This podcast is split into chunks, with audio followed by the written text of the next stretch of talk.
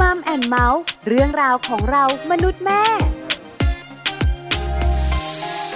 สวัสดีค่ะ Mom and Mouth เรื่องราวของเรามนุษย์แม่ค่ะ กลับมาเจอกันอีกเช่นเคยนะคะ แล้ววันนี้ค่ะ แม่แจงศศิธรสินพักดีค่ะ สวัสดีค่ะ แม่ปลาค่ะ ปาลิตามีซับอยู่กับแม่แจง ใน Mom and Mouth วันนี้มีความรู้มาฝากคุณพ่อคุณแม่อีกแล้ว เกี่ยวข้องกับอะไร เกี่ยวข้องกับการดูแลสุขภาพเจ้าตัวน้อย สุขภาพของลูกสำคัญสำหรับคุณพ่อคุณแม่ทั้งสุขภาพร่างกายและสุขภาพของจิตใจด้วยใช่ค่ะแต่วันนี้ บอกเลยนะ เรื่องที่จะคุย เกี่ยวข้องกับสุขภาพร่างกาย แต่สัมพันธ์กับสุขภาพจิตใจ โอ้โห หลายคนคงอยากรู้ค่ะแม่แจง ดูลึกซึ้งเนี่ยค่ะ มันอะไรกันนักกันหนาไม่ปลานะ เป็นเรื่องของสุขภาพการกินค่ะ เวลาที่ลูกกินเยอะกินดีกินมากเกินไปบางทีทำให้ลูกอ้วนได้นะคะแม่ปลาถูกต้องพูดง่าย ๆ ลูกอ้วนทำยังไงดี คือลูกยังไม่อ้วนก็อยากให้อ้วนอ้าจริงจริงพอลูกอ้วน คุณหมอว่าไงโอ้ลดยังไงอะเออมันไม่ดีนะคุณแม่นะทำให้เสียสุขภาพหนึ่งสองสามสี่ห้าแล้วโตขึ้นก็จะกลายเป็นคนอ้วนโรคภัยไข้เจ็บเบาหวานความดันโอ้เยอะไปหมด เริ่มกลัวแล้วจากที่จำมาวิตายแล้วนั้นรักอะไรอย่างเงี้ยลดเธอลูกเริ่มรู้สึกและตระหนักรู้ เพราะฉะนั้นลูกอ้วนทำยังไงดี ไปรู้กันในช่วงของ Mom Story ค่ะ ช่วง Mom Story ช่วงของ Mom Story วันนี้ค่ะ ประเด็นนี้เลยค่ะ ลูกอ้วนเกินไปทำอย่างไรดี ให้คุณแม่หลาย ๆ คนคิดเลยค่ะว่า เอ๊ะทำยังไงดีล่ะ ใช่ไหมในสมัยก่อนเนี่ยนะคะ คุณปู่คุณย่าคุณตาคุณยายมักจะบอกจำมั่มดูมีอันจะกินเออใช่ไหมแขนเป็นมัดแก้มเป็นพวง ใช่ถูกต้องเห็นแล้วปรับไปเลยแต่ปัจจุบันนี้ เปลี่ยนไปเยอะมากสำหรับคุณพ่อคุณแม่หลาย ๆ ครอบครัวไม่อยากให้ลูกอ้วนใช่ค่ะ การที่ลูกอ้วนเนี่ยส่งผลต่อสุขภาพร่างกายและสุขภาพจิตใจ หลายคนบอกว่าแม่ปลา สุขภาพร่างกายเข้าใจได้ เพราะว่าอ้วนเนอะแต่เรื่องของจิตใจล่ะเกี่ยวนะ เกี่ยวสิคะพอเด็กอ้วนเนี่ย ก็เริ่มจะโดนเพื่อนล้อแน่นอน ขาดความมั่นใจเออแล้วก็จะมีฉายาที่เพื่อนเรียก อะไรบ้างไม่เรียกชื่ออะไรเรียกไอ้อ้วน หมูตอนฮิปโป ใช่ใช่ไหมเด็กๆไม่ชอบหลอก มันก็จะแบบว่าฝังอยู่ในจิตใจงานมันแบบทำให้จิตใจแบบไม่ดี สภาวะจิตใจก็ไม่ดีด้วย ขาดความมั่นใจ แล้วก็รู้สึกว่าตัวเองไม่อยากเข้ากลุ่มเพื่อน เพื่อนก็ไม่รับแยกอะไรประมาณนี้เล่นอะไรก็ไม่คล่องตัวเหมือนเป็นตัวถ่วงเพื่อนเนาะเหมือนเพื่อนก็แบบไม่อยากให้คนตัวใหญ่ๆ มาอยู่ด้วยคนอ้วนๆมาอยู่ด้วยเดี๋ยวแบบเล่นไม่ชนะเล่นแล้วก็แบบช้าวิ่งก็ช้าอะไรอย่างเงี้ยเพราะฉะนั้นเนี่ยนะคะ ปัญหาจิตใจตามมาแน่นอน วันนี้คุณพ่อคุณแม่ที่มีปัญหานี้ คุณพ่อคุณแม่ที่กังวลเรื่องนี้ ต้องติดตามการกับมัมแอนเมาส์ค่ะ เพราะวันนี้เนี่ยมีผู้รู้ผู้เชี่ยวชาญ สุขภาพร่างกายมาพูดคุยกันค่ะ วันนี้นะคะ คุณพัสิทธิ์ค่ะ คณาสิริชัยนนท์หรือว่าคุณนิกค่ะ นักกำหนดอาหารวิชาชีพ และวิทยากรด้านอาหารและสุขภาพ คุณนิกจะมาพูดคุยกับพวกเราด้วยนะคะว่า ถ้าหากว่าลูกของเราเริ่มอ้วนเกินไปแล้วเนี่ยเราควรจะต้องปรับเปลี่ยนแล้วก็ทำอย่างไรกันดีค่ะ ถูกต้องค่ะแม่แจ้งค่ะเพราะอะไรรู้ไหมเพราะอ้วนก็มาจากการกินแหละถูกต้องเรื่องของอาหาร ครบไหมอะไรมากเกินไปน้อยเกินไปควรจะต้องปรับเปลี่ยนเป็นแบบไหน ถูกต้องนะคะ ไปคุยกับคุณนิกกันเลยตอนนี้คุณนิกพร้อมแล้วล่ะค่ะมัมสตอรี่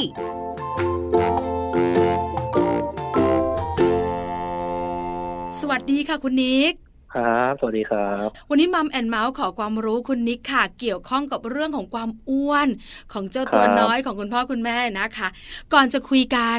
เด็กอ้วนเราดูจากอะไรคะคุณนิกขา ครับผมเรื่องของการดูว่าเด็กอ้วนไหมนะคะมันต่อจริงๆ ถ้าจะดูในผู้ใหญ่มันจะมีเกณฑ์วิธีการใช้คือดัชนีมวลกายเพียงแต่ว่าในเด็กเนี่ยจะไม่สามารถใช้วิธีนั้นได้นะครับสำหรับการดูว่าเด็กเนี่ยมีการเจริญเติบโตครบถ้วนตามวัยหรือมากไปหรือน้อยไปเนี่ยในทางข้อมูลเนี่ยมันจะมีเรื่องของการใช้กราฟ การเจริญเติบโตค่ะ ครับผมซึ่งกราฟการเจริญเติบโตนี้มันจะมีหมดเลย ตั้งแต่เทียบส่วนสูงน้ำหนักเทียบอายุน้ำหนักแล้วก็อายุกับส่วนสูงครับ ก็แนะนำว่าให้ใช้ประกอบกันทั้ง 3 กราฟได้ครับเพื่อดูว่าพัฒนาการของลูกเราเนี่ยอยู่ในเกณฑ์ไหมหรือว่ามากเกินไปจนเรียกว่าน้ำหนักเกินเกณฑ์หรือว่าอ้วนเกินไปครับ แล้วก็ ในทางตรงกันข้ามด้วยก็คือ ถ้าส่วนสูงหรือน้ำหนักไม่ตามเกณฑ์เนี่ยก็แปลว่าลูกเราพัฒนาการช้าเกินไปครับผม เราสามารถใช้อุปกรณ์ที่เรียกว่ากราฟการเจริญเติบโตได้ครับ ซึ่งอันนี้เนี่ยสามารถปรึกษาพวกแพทย์กุมารแพทย์พวกนี้ก็จะมีข้อมูลให้เช่นกันครับ อืมค่ะ คุณนิคะกราฟการเจริญเติบโตเนี่ย ตอนที่ลูกของแม่ปลาตัวเล็กๆเนี่ยนะคะ ยังเด็กอยู่เนี่ย เราก็จะเทียบกันน้ำหนักส่วนสูงกับอายุเองนะคะ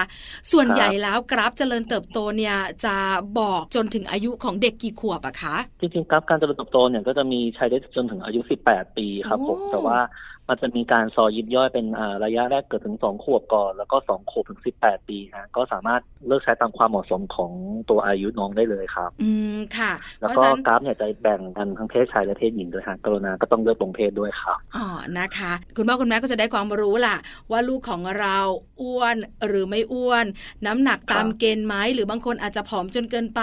มีเรื่องพัฒนาการช้าเข้ามาเกี่ยวข้องด้วย แต่วันนี้มัมแอนเมาส์เนี่ยขอความรู้เรื่องของลูกอ้วนเพราะเดี๋ยวนี้เนี่ยเด็ก ๆ อ้วนเยอะมากกับคุณนิขาพอเราไปเทียบตารางกราฟเนี่ยนะคะ ว่าลูกของเราน้ำหนักเกิน บางคนอาจจะดูว่ารูปร่างเนี่ยไม่อ้วนนะคุณนิกนะ แต่พอไปเทียบแล้วอ้าวลูกอ้วน บางคนชัดเจนไม่ต้องไปเทียบตารางเลย ลูกอ้วนแบบนี้แล้วเนี่ยต้องเริ่มต้นแบบไหนคะจริงๆ สิ่งที่สำคัญสุดนะครับจะเป็นในเรื่องของทัศนคติ แล้วก็ค่านิยมของผู้ปกครองฮะก็คือไม่ใช่แค่คุณพ่อคุณแม่ที่ต้องให้ความสำคัญนะครับเพราะว่าจริงๆ ผู้ใหญ่ที่เป็นญาติผู้ใหญ่มากขึ้นเช่นลุงป้านะหรือ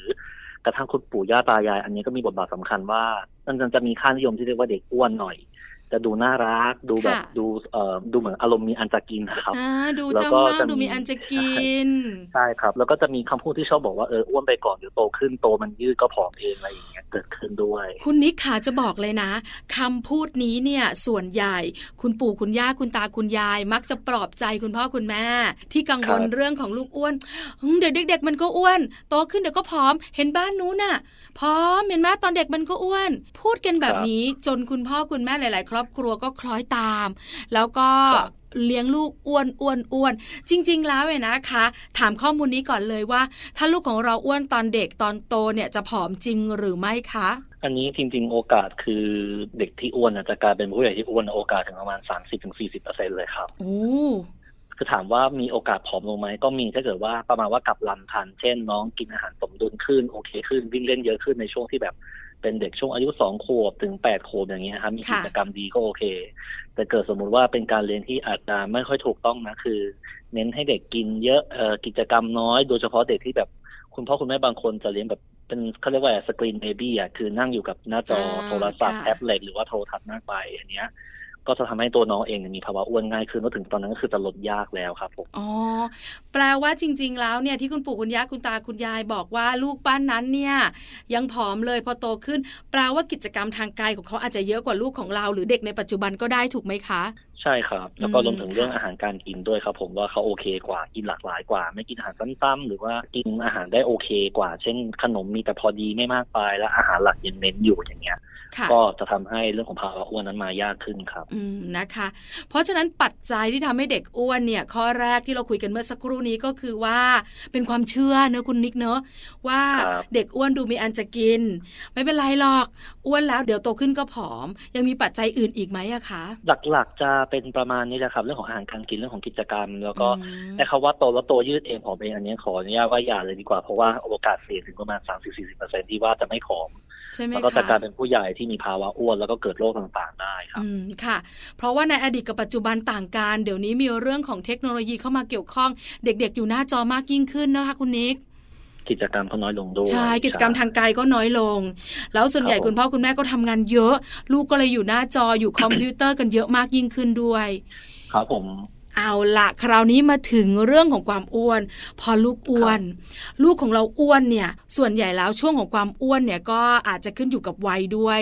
ถ้าพูดถึงเด็กตัวเล็ก แล้วเราเริ่มจากเด็กที่เป็นแบบวัยเตาะแตะแล้วอ้วนกันก่อนคุณนิก เราจะจัดการอย่างไร ถ้าเราเริ่มแบบนี้ค่ะคุณนิก ถ้าวัยเตาะแตะจริงๆเนี่ยก็ต้องดูในช่วงอายุก่อน เช่นแบบไม่เกินสองขวบปีแรกที่จะมีการดื่มนมแม่อย่างเดียวหรือว่า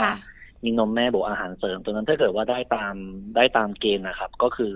น้ำหนักส่วนสูงไม่ไม่ตกเกณฑ์นั้นก็พอแล้ว หรืออาจจะเกินเกณฑ์หน่อยตัวนี้ก็โอเคแต่ว่าแน่ใจว่ารูปแบบวิธีการนี้คือให้ครบถ้วนคืออมีกิจกรรมกระตุ้นให้เด็กมีพัฒนาการเหมาะสมตามวัยทางเรื่องของพัฒนาการด้านสมองด้านพูดด้านการใช้กล้ามเนื้อพวกนี้ครับ ถ้าเราฝึกฝนน้องเขาตามวัยอยู่แล้ว อันนี้น้ำหนัก จะเกินไม่เกินนี้ตรงนี้ไม่ค่อยเป็นห่วงค่ะแต่ในวัยที่เริ่มมีการเลือกกินมากขึ้น เช่น อายุสามปีสี่ปีขึ้นมาเริ่มหยิบจับของหรือว่าเลือกของกินเองได้แล้ว อันเนี้ยอาจจะต้องเริ่มให้ความสำคัญมากขึ้น เริ่มสังเกตมากขึ้นว่าเออพฤติกรรมการกินเขาเป็นยังไงครับผมอืมแล้วก็อาจจะต้องค่ะแก้ไป คือถ้าเกิดว่าเมื่อก่อนอะยังไม่ค่อยเลือกก็ไม่ต้องมีปัญหาแต่เมื่อไหร่พี่น้องเขามีการเลือกกินเองได้อันเนี้ยอาจจะต้องดูแลมากขึ้นครับค่ะ เพราะต้องยอมรับนะคะคุณนิกว่าเดี๋ยวนี้เนี่ยอาหารที่เด็กๆชอบ ส่วนใหญ่มักจะไม่ถูกใจคุณพ่อคุณแม่หรอก เป็นอาหารที่อาจจะไม่ค่อยมีประโยชน์สักเท่าไหร่ แต่เป็นของโปรดครับของเจ้าตัวน้อย คุณพ่อคุณแม่กับเด็กๆเนี่ยก็จะมีปัญหาการแล้วยิ่งเด็กเลือกได้ โตขึ้นเข้าโรงเรียน อนุบาลประถมอะไรอย่างเงี้ยจะเลือกกินงั้นถ้าเป็นแบบนี้เนี่ยนะคะ คุณพ่อคุณแม่ต้องทำอย่างไรคะ เออจริงๆเนี่ยถ้าน้องไปอยู่ที่โรงเรียนก็จะยากที่ว่าเรื่องของการควบคุมการกินจะค่อนข้างยากเพราะว่าไม่อยู่ในสายตาเราอะครับ ค่ะ ก็อาจจะเป็นตั้งแต่เรื่องของการเลือกโรงเรียนเลือกครูพี่เลี้ยง หรือว่าผู้ที่คอยดูแลที่โรงเรียนได้ แต่ว่าถ้าเอาในสิ่งที่พ่อแม่สามารถดูแลได้เองก่อนเช่น น้องอย่างอย่างมากก็จะรับประทานอาหารที่โรงเรียนแค่มื้อเที่ยงถูกไหมครับมื้อเช้าค่ะกับเย็นเป็นอยู่ในอยู่ในการดูแลของคุณพ่อคุณแม่เนี่ยก็แนะนำว่าให้เป็นการจัดอาหารให้หลากหลาย แล้วก็ให้น้องเขาเลือกเลือกรับประทานตามที่เขาชอบร วมทั้งพยายามอย่าสร้างความกลัวเรื่องของอาหารในบางเรื่องนะครับ เช่นอ่าเดี๋ยวเช่นเรื่องของเมนูที่เด็กมีปัญหาด้วยเลยอย่างเช่นเมนูผักอะครับ ค่ะ ส่วนใหญ่มันจะมีในเรื่องของความกลัวเข้ามาเรื่องของรสชาติที่ไม่อร่อยเข้ามาด้วยอย่างเงี้ยก็คุณพ่อคุณแม่ไม่ควรจะสร้างประสบการณ์ทางลบเช่น การลงโทษให้กินผักหรือว่าการใช้คำพูดที่น่ากลัวขู่เกี่ยวกับเรื่องของการกินผักกับเรื่องพฤติกรรมทั่วไปควรให้น้องได้สัมผัสได้จับได้ดูด้วยตัวเอง ได้เรียนรู้ด้วยตัวเอง แล้วก็สนใจด้วยตัวเองอย่างเงี้ยจะค่ะช่วยให้น้องเขาเลือกอาหารได้ตามพ่อแม่มากขึ้นครับ อ๋อ คือคุณพ่อคุณแม่ก็รักลูกอะนะคะคุณนิกก็เลยอยากจะให้ลูกกินเนาะ กินผักใช่เยอะๆ จะได้มีประโยชน์ อาจจะใช้วิธีการบังคับ ใช้วิธีการอ่าดุซึ่งไม่แนะน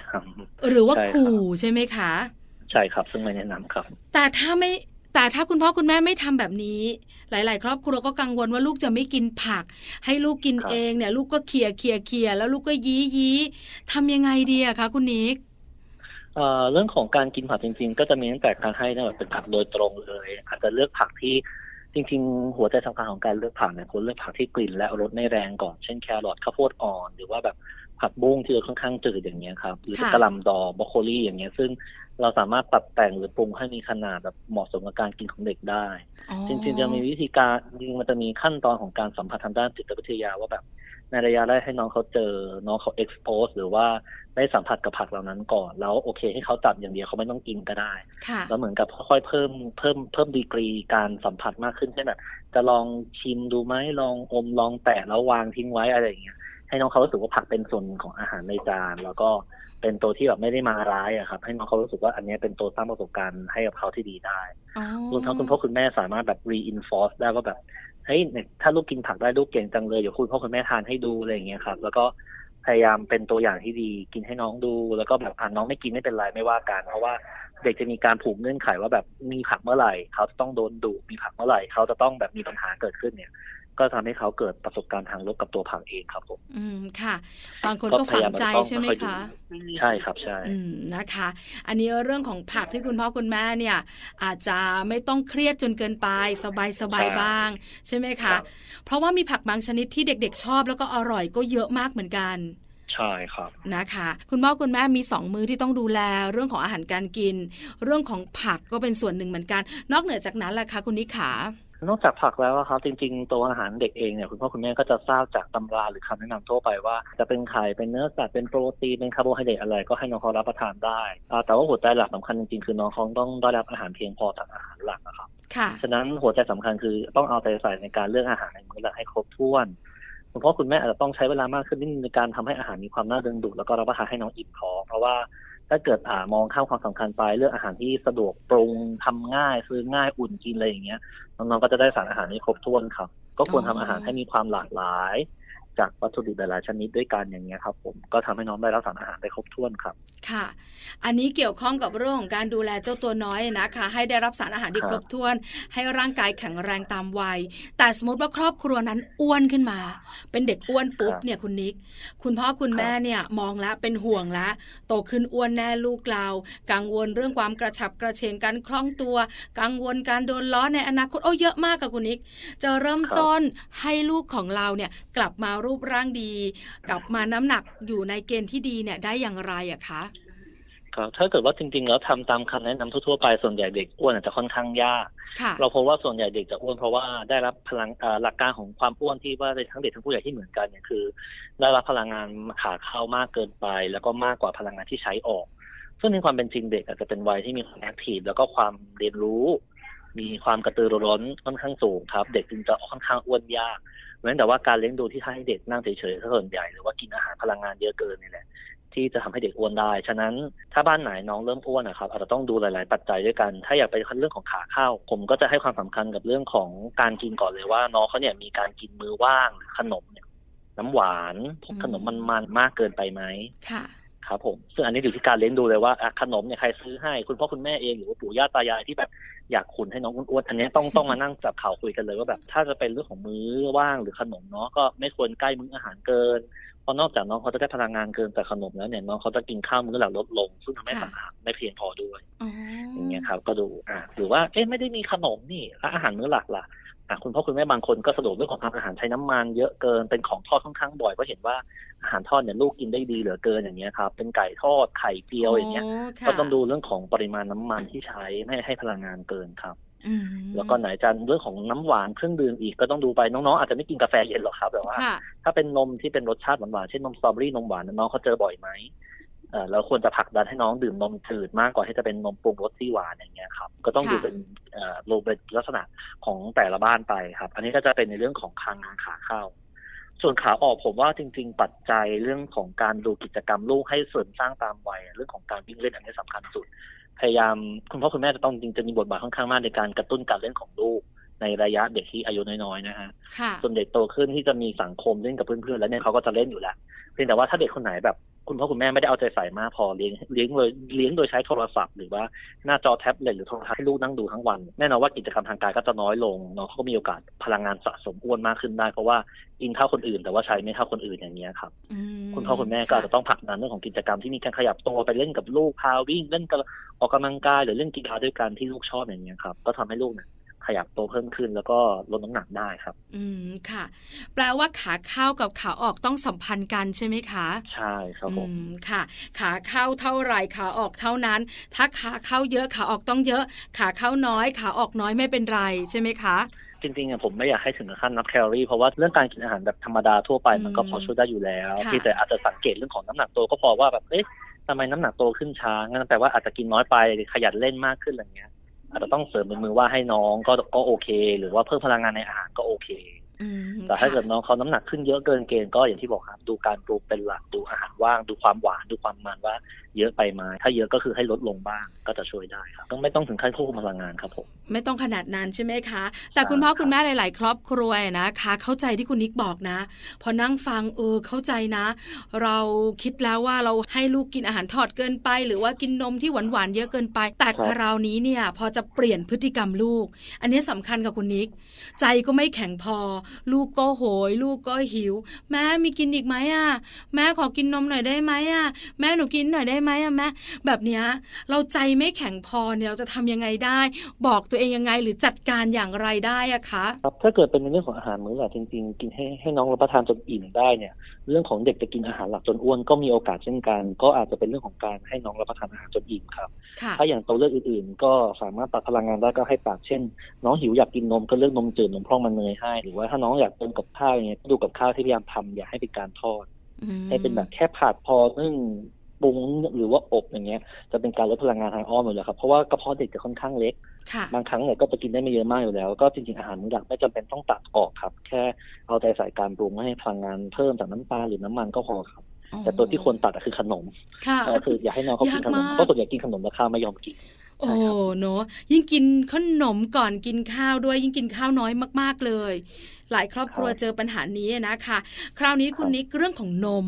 เรื่องของครับนมเนี่ยก็เป็นของที่เด็กๆชอบล่ะ แต่ส่วนใหญ่เนี่ยถ้าเราไม่ได้ปลูกฝังเรื่องของการกินนมจืดตั้งแต่เด็กเนี่ยเด็กๆพอเริ่มรู้รสชาติของนมรสช็อกโกแลตสตรอเบอรี่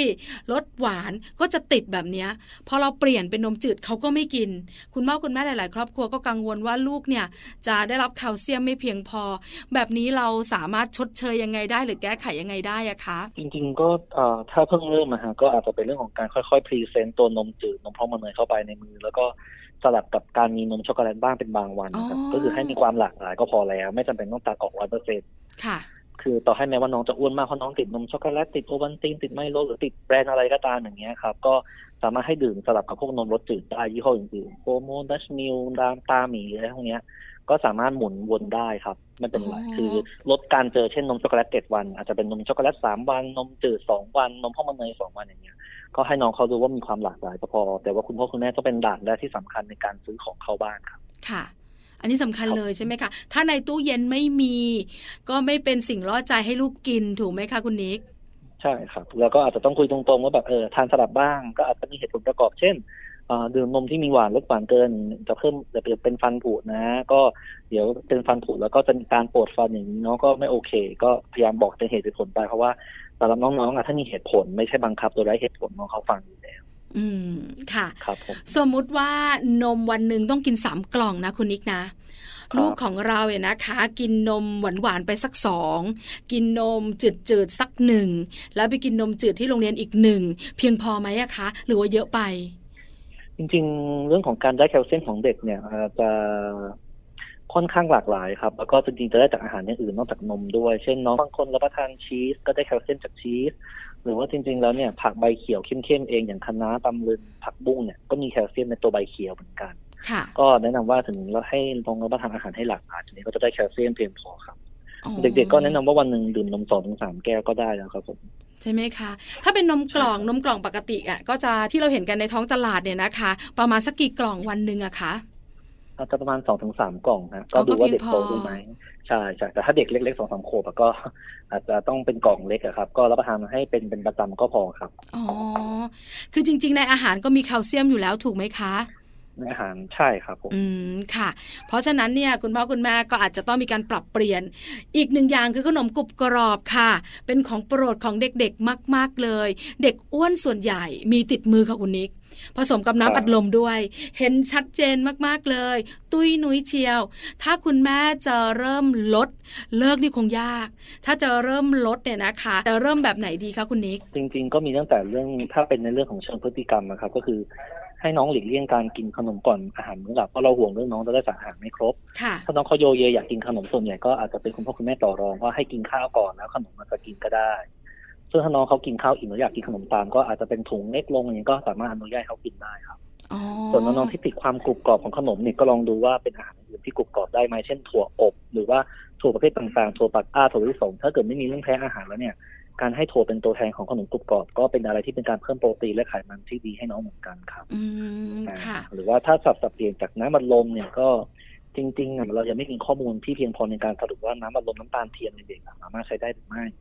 เดี๋ยวว่าถ้าเกิดน้องเขาอยากน้ำมันลมเนี่ยก็เบื้องต้นถ้าเกิดเป็นอะไรติดหวานเช่นนมรสหวานอะไรเงี้ยยังจะดีกว่าน้ำมันลม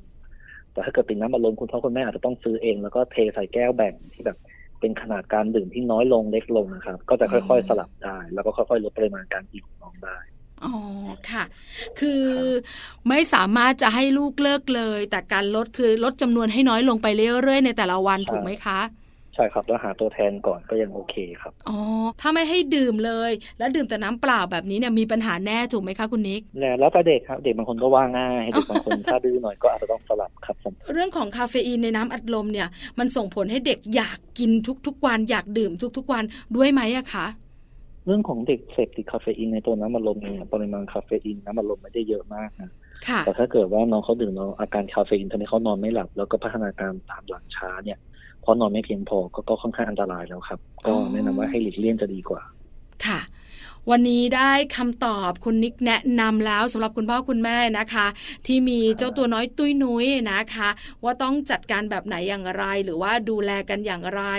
วันนี้คุณนิกขาสุดท้าย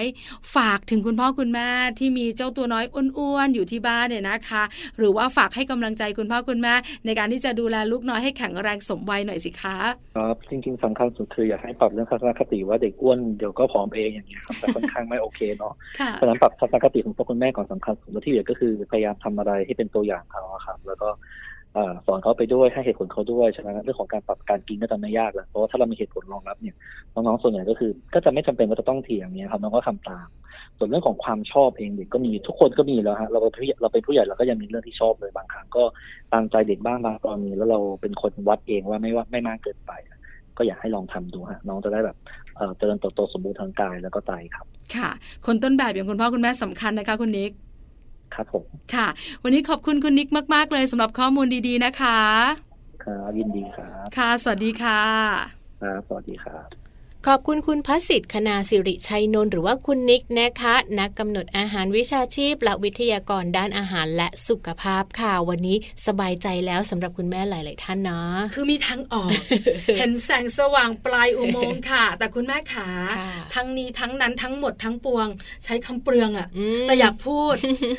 อยู่ที่คุณพ่อคุณแม่นั่นแหละใในการที่จะใจแข็งพอไหมในการที่จะจัดโปรแกรมเรื่องของอาหาร การดูแลเรื่องของอาหาร รวมถึงการออกกำลังกายของเจ้าตัวน้อยด้วยนะคะ เพื่อสุขภาพที่ดี และจิตใจที่จำใสของลูกค่ะค่ะ แต่ว่าวันนี้เวลาหมดลงแล้วนะคะทั้งแม่แจงแล้วก็แม่ปลาค่ะ เราทั้งสองแม่พูดคุยกันต่อไม่ได้แล้วนะคะ คงต้องลาไปพร้อมกันเลยค่ะ สวัสดีค่ะมัมแอนเมาส์เรื่องราวของเรามนุษย์แม่